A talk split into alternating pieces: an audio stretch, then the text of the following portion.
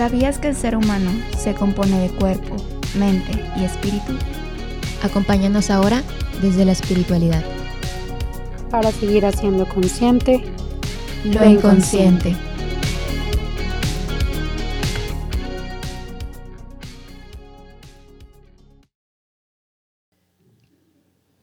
Hola amigos, ¿cómo están? Bienvenidos a esta segunda temporada de episodios bonus espiritual. Esta temporada va a estar muy padre. Y antes de presentarles a la invitada que está aquí conmigo compartiendo esta mesa, les cuento un poquito que vamos a hablar un poco acerca de las etapas del duelo, pero ahora desde esta perspectiva espiritual. Ya hablamos de ellas en nuestros episodios psicológicos, por si no los han escuchado, para que vayan a darse la vuelta y a escucharlos. Y pues de aquí tocaremos cómo vivir estas etapas de la mano de nuestra espiritualidad, cómo nos puede apoyar, vamos a dar algunos ejemplos y pues vamos a retomar un poco de esta parte psicológica pues para comprender de nuevo de qué tratan esas etapas y pues saber cómo, cómo enfrentarlas, ¿no? Y pues bueno, ya con toda esta larga introducción puedo presentar a mi amiga que está aquí conmigo, que es Erandi. Erandi, ¿cómo estás? ¿Cómo te sientes de estar en esta segunda temporada?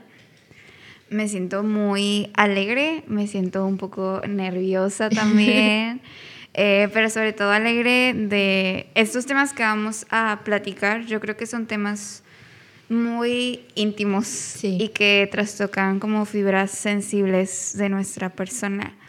Pero como hemos mencionado en algunos otros episodios, pues estamos en un cambio constante ¿no? en nuestra vida, lo que va a involucrar que pasemos por muchos duelos y creo que la palabra duelo también es como fuerte, ¿no? Sí, es como que se escucha Suena muy intenso. Sí, muy intensa, como que muy negativa, como algo que evadimos lo más que podamos. Sí.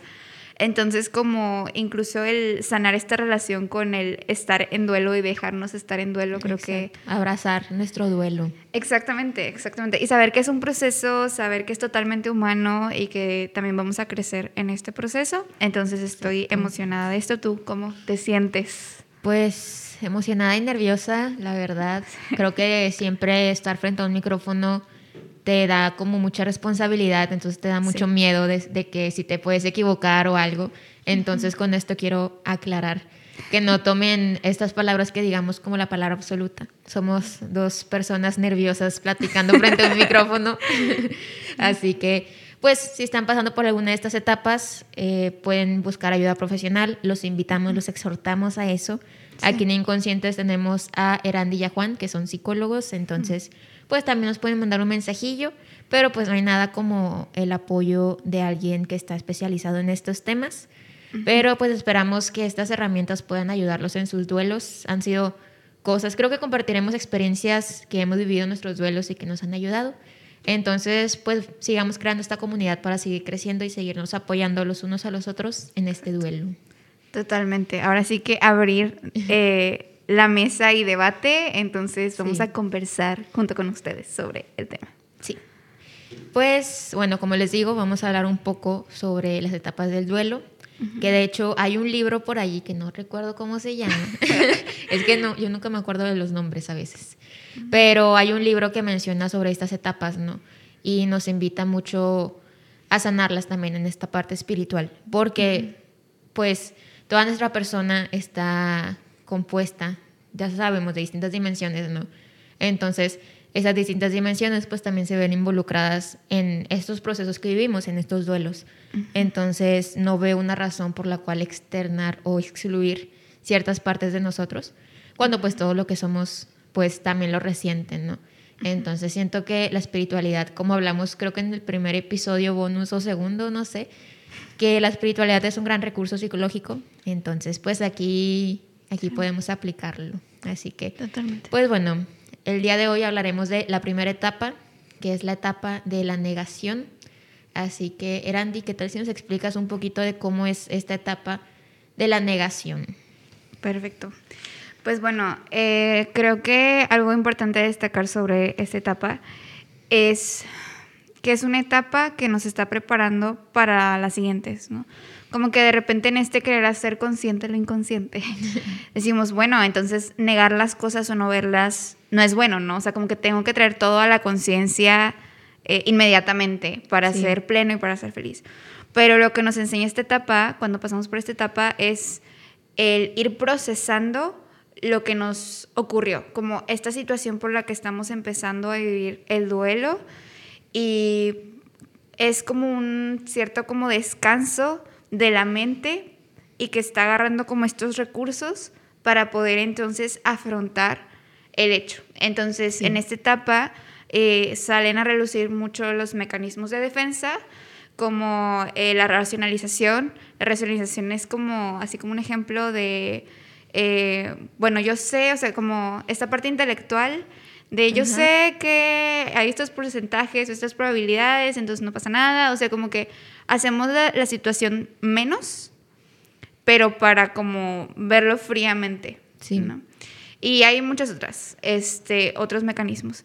Entonces, creo que algo importante aquí es dejarnos vivir también la negación y no querer saltar a la aceptación eh, de un momento a otro, porque es importante también darnos ese espacio a nosotros mismos. Sí, siento que la negación nos ayuda a no ser tan duros con nosotros, porque a veces es de que o blanco o negro o sí o no, cuando creo que la negación nos permite ver todos estos matices de grises que existen entre el blanco y el negro y que nos permiten considerar de que, bueno, pasó esto por esto o no sé, nos permiten considerar muchas cosas, pero tiene su lado bueno y su lado no tan bueno esta etapa, porque si seguimos en constante negación, pues nos podemos inclusive apartar de cosas que nos gustan hacer, de personas que queremos, podemos realmente causar heridas en nosotros mismos al encerrarnos en esta negación, al encerrarnos como en una burbujita.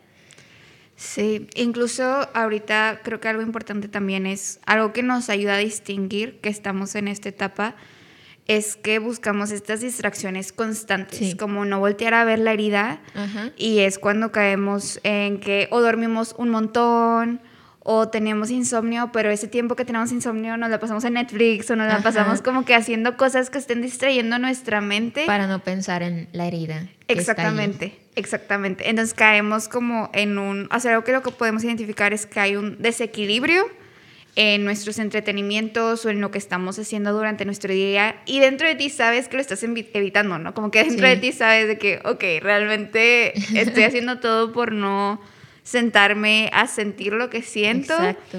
Pero pues ahorita es como, como déjame como distraerme un poquito y ya después ya me siento para pensarlo bien. Sí, se vale tener estos momentitos en los que queremos desconectarnos, pero hay que procurar que estos pequeños resbalones, digámoslo así, no sean para siempre. Exacto. Y pues bueno, trasladando esto ahora a este lado espiritual, en este caso de la religión católica, que es la que profesamos, pero creo que aplicable en cualquier otra religión, es que inclusive esta etapa de negación nos puede alejar de esta parte espiritual que nos gusta. A lo mejor nos puede alejar de ir a misa o de visitarlo en el Santísimo o de hacer oración o nos puede llevar a hacer estos pecados para distraernos de este pensamiento que no queremos tener. Por ejemplo, este, no sé, hubo algo que te dañó mucho y tú empiezas de que a comer y comer y comer y comer y comer un chorro y caes en gula, entonces ya estás en pecado. Y no quiero decir que comer sea malo, porque claro que no es malo.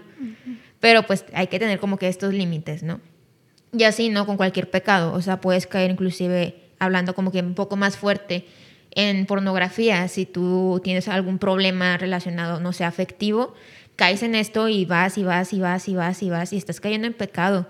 Y no estoy diciendo que es, ok, va a sonar medio raro, pero no estoy diciendo que sea malo caer en pecado, porque todos caemos en pecado. O sea, no quiero satanizarlo, porque a todos nos puede pasar.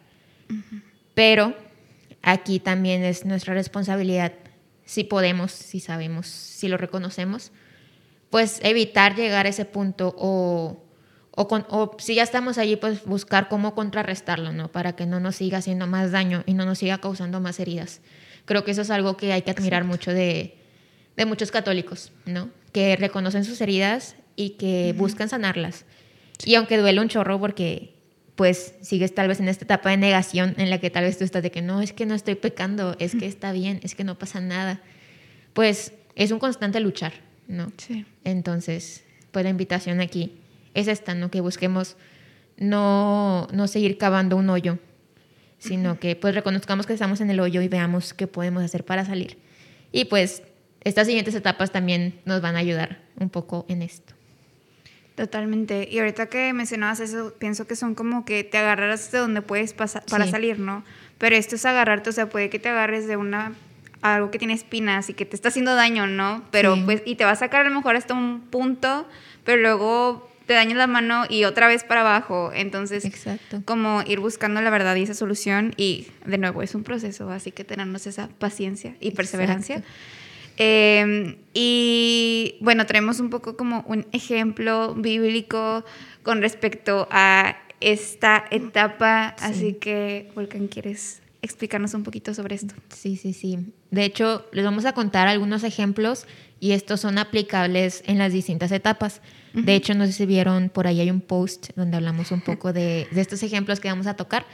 Pero bueno, el primer ejemplo del que vamos a hablar es sobre el hijo pródigo. Creo que todos hemos escuchado esta historia, pero pues por si no se acuerdan, se las voy a recordar un poquito.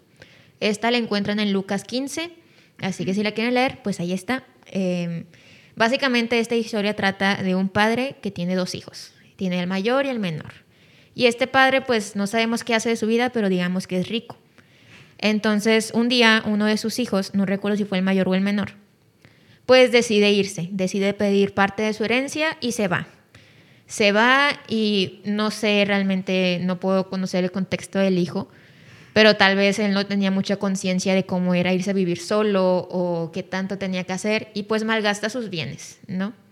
Malgasta sus bienes, después reconoce su error, después no sabe pues qué hacer y al final pues decide regresar, ¿no? Esta es un poco la historia, es explicada de forma rápida, Eh, pero bueno, aquí nos centramos en esta etapa, en esta primera parte donde el hijo pide su herencia y se quiere ir de su casa. Sí. Y aquí, pues ya ven, yo mencionaba que no puedo, no conozco el contexto del hijo, ¿no? Entonces no conocemos las razones por las que él se quiso ir de su casa. Tal vez ya no congeniaba también con su hermano ni con su papá. Tal vez él quería experimentar y hacer cosas nuevas. No sabemos qué había en el corazón de ese hijo. Pero él, en lugar de querer arreglar las cosas, tal vez hablar con su papá, hablar con su hermano, tal vez, no sé, buscar cosas nuevas, él simplemente decide darle la espalda e irse. Simplemente decide irse en lugar de enfrentar tal vez esas heridas o esas situaciones que se presentaron en su vida. Y esto creo que es algo que pasa mucho, ¿no? Yo me acuerdo que, bueno, creo que es algo que nos pasa cuando estamos chiquitos, que como que un día nos enojamos con nuestra familia o con nuestro hermano o con quien sea y decimos, bueno, me voy de la casa. Y vas y recoges todas tus cosas y dices, bueno, ya me voy. Y tipo, pues, o sea, te vas, pero ¿y, y luego qué? O sea, como un niño de cinco años va a saber cómo cuidarse solo en la calle y cómo va a saber pagar cuentas y tener su casa. O sea, creo que son decisiones que se toman viendo directo en la herida. O sea, Sí. no, no, es- no eres realmente consciente de lo que está pasando y simplemente quieres hacer algo para dejar de sentir eso en lugar de, de arreglarlo, ¿no? Sí, como decisiones muy precipitadas. Y el hecho de que el hijo menor haya Ajá. pedido como esa herencia, Sí. ¿no? O sea, te habla mucho de ya no quiero como tener que regresar y pedírtela, de ya no quiero, quiero tener relación contigo. Me acuerdo mucho de una melodía que es de que, pues es que, o sea, es incluso como desearle la muerte al papá, ¿no? De que, Sí. o sea, como ya verte como alguien muerto, o sea, pues Ajá. ya, para mí no existes, lo niego, niego tu existencia, nuestra relación, tomo lo que me corresponde y me voy, me voy de Ujú. aquí y escapo.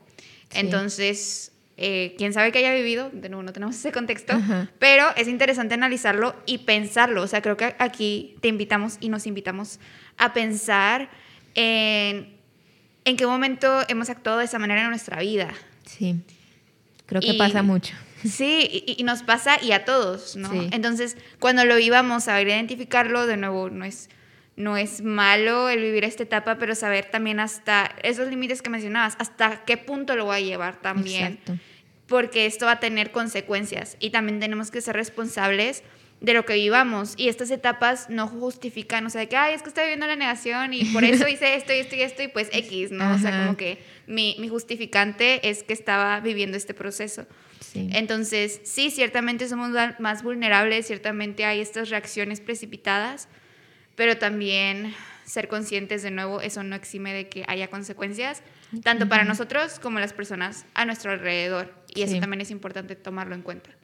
Exacto, o sea, porque podemos causar mucho daño, tal vez, tanto en nosotros como en los demás. Sí. Y en este momento, pues tampoco quiero decir que te la pases pensando en todos, porque cuando entras en estas etapas, como que es un pensar en ti y en ti y en ti. Entonces, creo que es un buen momento para entrar en este diálogo íntimo contigo y pues ver lo que estás haciendo, ¿no? Poner todo sobre la mesa y pues también hablarlo con Dios, ¿no? En este caso. Pero sobre eso hablaremos un poquito más adelante. Sí. Ahorita vamos a hablar sobre, pues, en qué nos beneficia esta etapa. O sea, como dijimos, tiene como que este lado bueno y este lado, pues, no tan bueno. Así que hablemos un poquito sobre por qué la etapa de la negación puede ser sanadora, por qué puede ser buena. Sí, algo importante y me gusta mucho esta analogía de, de la parte física, ¿no? O sea, si damos lo emocional a lo físico, pues cuando vivimos un shock físico, el cuerpo no siente de inmediato como todo. Me Ajá. acuerdo hace muchos años, eh, mi familia y yo tuvimos un, un choque muy fuerte. Sí. Entonces, eh, me acuerdo que en ese momento, pues obviamente era mucha adrenalina, mucho shock y no sentíamos nada de dolor. Entonces era como que, ah, pues estamos bien. Pero pasaron unas horas y después fue de que "Ugh, me empieza a doler la espalda, me Lo empieza a doler. Ajá, lo resientes. Pero en un primer instante el cuerpo como no reacciona, Ajá. ¿no? Porque necesita estar en shock, porque si lo vives todo de, de un jalón, pues no es bueno para el cuerpo. No, es muy doloroso. Ajá, entonces, eh, pues igual pasa emocionalmente. Sí. Tenemos este shock emocional cuando pasa este evento que nos lleva al duelo y es un tiempo como, también esta otra analogía de cuando estás, así como cuando te acabas de despertar y si te prenden la luz de jalón de que horrible y es de que, ay, no puedo, de que tienes que cerrar los ojos, ¿sabes? Sí.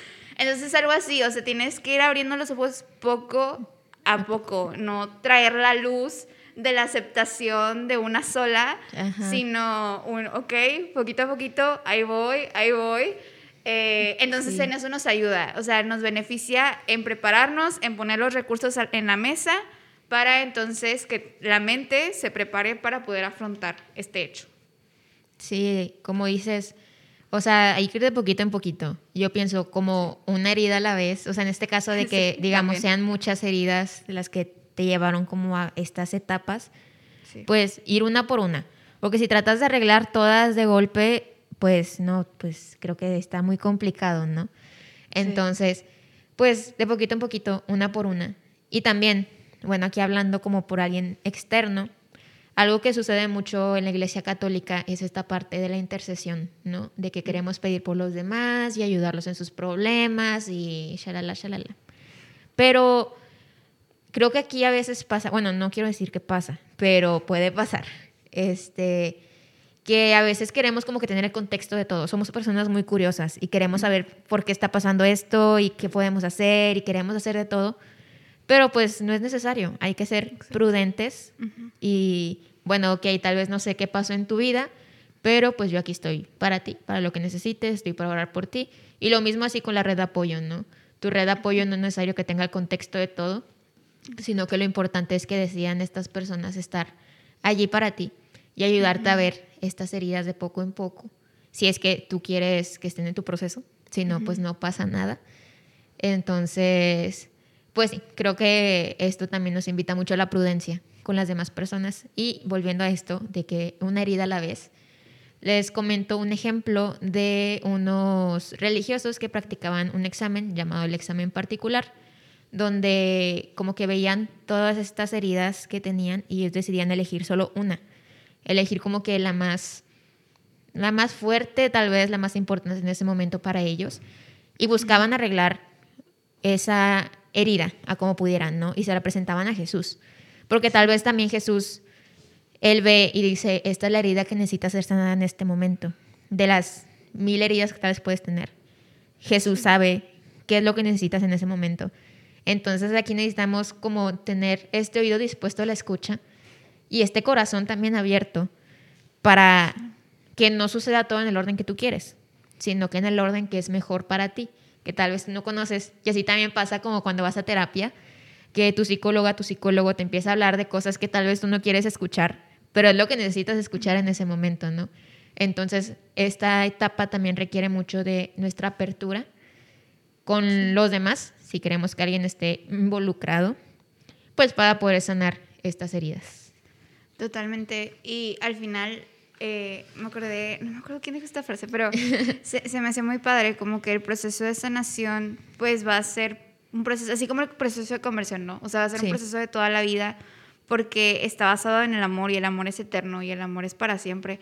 Entonces, creo que es este como, esta espiral de cada vez ir más profundo en esta sanación, más profundo y como dices, ir, ir haciendo una cosa a la vez y de acuerdo a cómo tú te sientas listo o Sí. lista para expresarlo.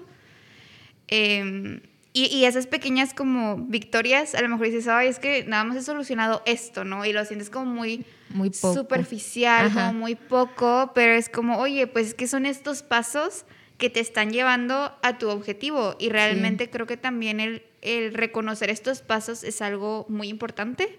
Exacto. Eh, y justo tener esta red de apoyo que te ayude como a, a que no pierdas de vista esto que sí estás haciendo, no solamente lo que no estás haciendo por el momento. ¿no? Sí, sí, reconozcamos que pequeños pasos nos llevan a grandes resultados. Entonces, pues de poquito en poquito iremos sanándolo, de poquito en poquito iremos superando estas etapas cada una. Y pues bueno, ahora vamos a hablar de otro de estos ejemplos bíblicos que les comentábamos. En este caso les voy a hablar sobre el camino a Emaús. Es una lectura que se escucha después de Semana Santa. Y pues bueno, igual se las voy a recordar, pero los invito a leerla porque yo solo la voy a parafrasear. Entonces, bueno, en esta ocasión los discípulos iban caminando, pues iban hacia Maús, ¿no? Como dice el título. Y realmente ellos están muy tristes, o sea, están muy deprimidos por todo lo que acababa de suceder. O sea, pues falleció Jesús, falleció su maestro. Y ellos estaban en esta duda de que, pues, ¿por qué? O sea, si él era Jesús, si él era hijo de Dios, ¿por qué falleció? ¿Y por qué nos dejó? O sea, creo que también entraron como que tuvieron todas estas etapas muy rápido de que, o sea, ¿y por qué nos dejó? ¿Y por qué se fue? Si él dijo que iba a estar con nosotros. Entonces siento que fue algo complicado. Y pues ellos siguieron caminando, ¿no? Y como inclusive Jesús se les aparece a ellos y ellos ni siquiera se dan cuenta por estar tan absueltos en estos pensamientos tan depresivos. No se dan cuenta que ya está. Y eso que ellos lo sienten en sus corazones, pero no se dan cuenta porque están ciclados pensando y están en su burbujita. Que pasa, ¿no? Pasa que a veces no vemos lo que está a nuestro alre- alrededor. Y pues bueno, ellos llegan a, llegan a su casa y pues van a cenar, ¿no? Y aquí es donde Jesús vuelve a aparecérseles a ellos. Y no es hasta que sucede la fracción del pan que ellos caen en cuenta. Fue como, ¿De qué? ajá. Jesús. Sí, o sea, como si de repente alguien presionara un botón y fuera como que ellos Wow. se desconectaran o se encendieran de nuevo, no sé, fuera como que, ¿qué? O sea, si eres Jesús y si estás aquí. Sí. Entonces, es una lectura muy bonita, se las recomiendo que la lean, pero retomemos este, esta parte de los discípulos que ellos están absueltos en este dolor, ¿no? Y estaban absueltos en este dolor porque querían huir, huir de él, pero no sabían cómo hacerlo, ¿no? Entonces, como no querían, o sea, ellos no querían recordar este dolor de la pasión de Cristo, pero sin querer la iban recordando una y otra Ajá, y en su otra cabeza vez. estaba como que en repetición, Ajá, ¿sabes? exacto. Ujú. Sí, cuando pues ya no querían recordarlo y lo seguían ellos mismos trayendo a sus mentes, ¿no? Sí. Entonces, pues bueno, ¿qué es lo que podían hacer ellos para sanar esta, esta etapa, ¿no?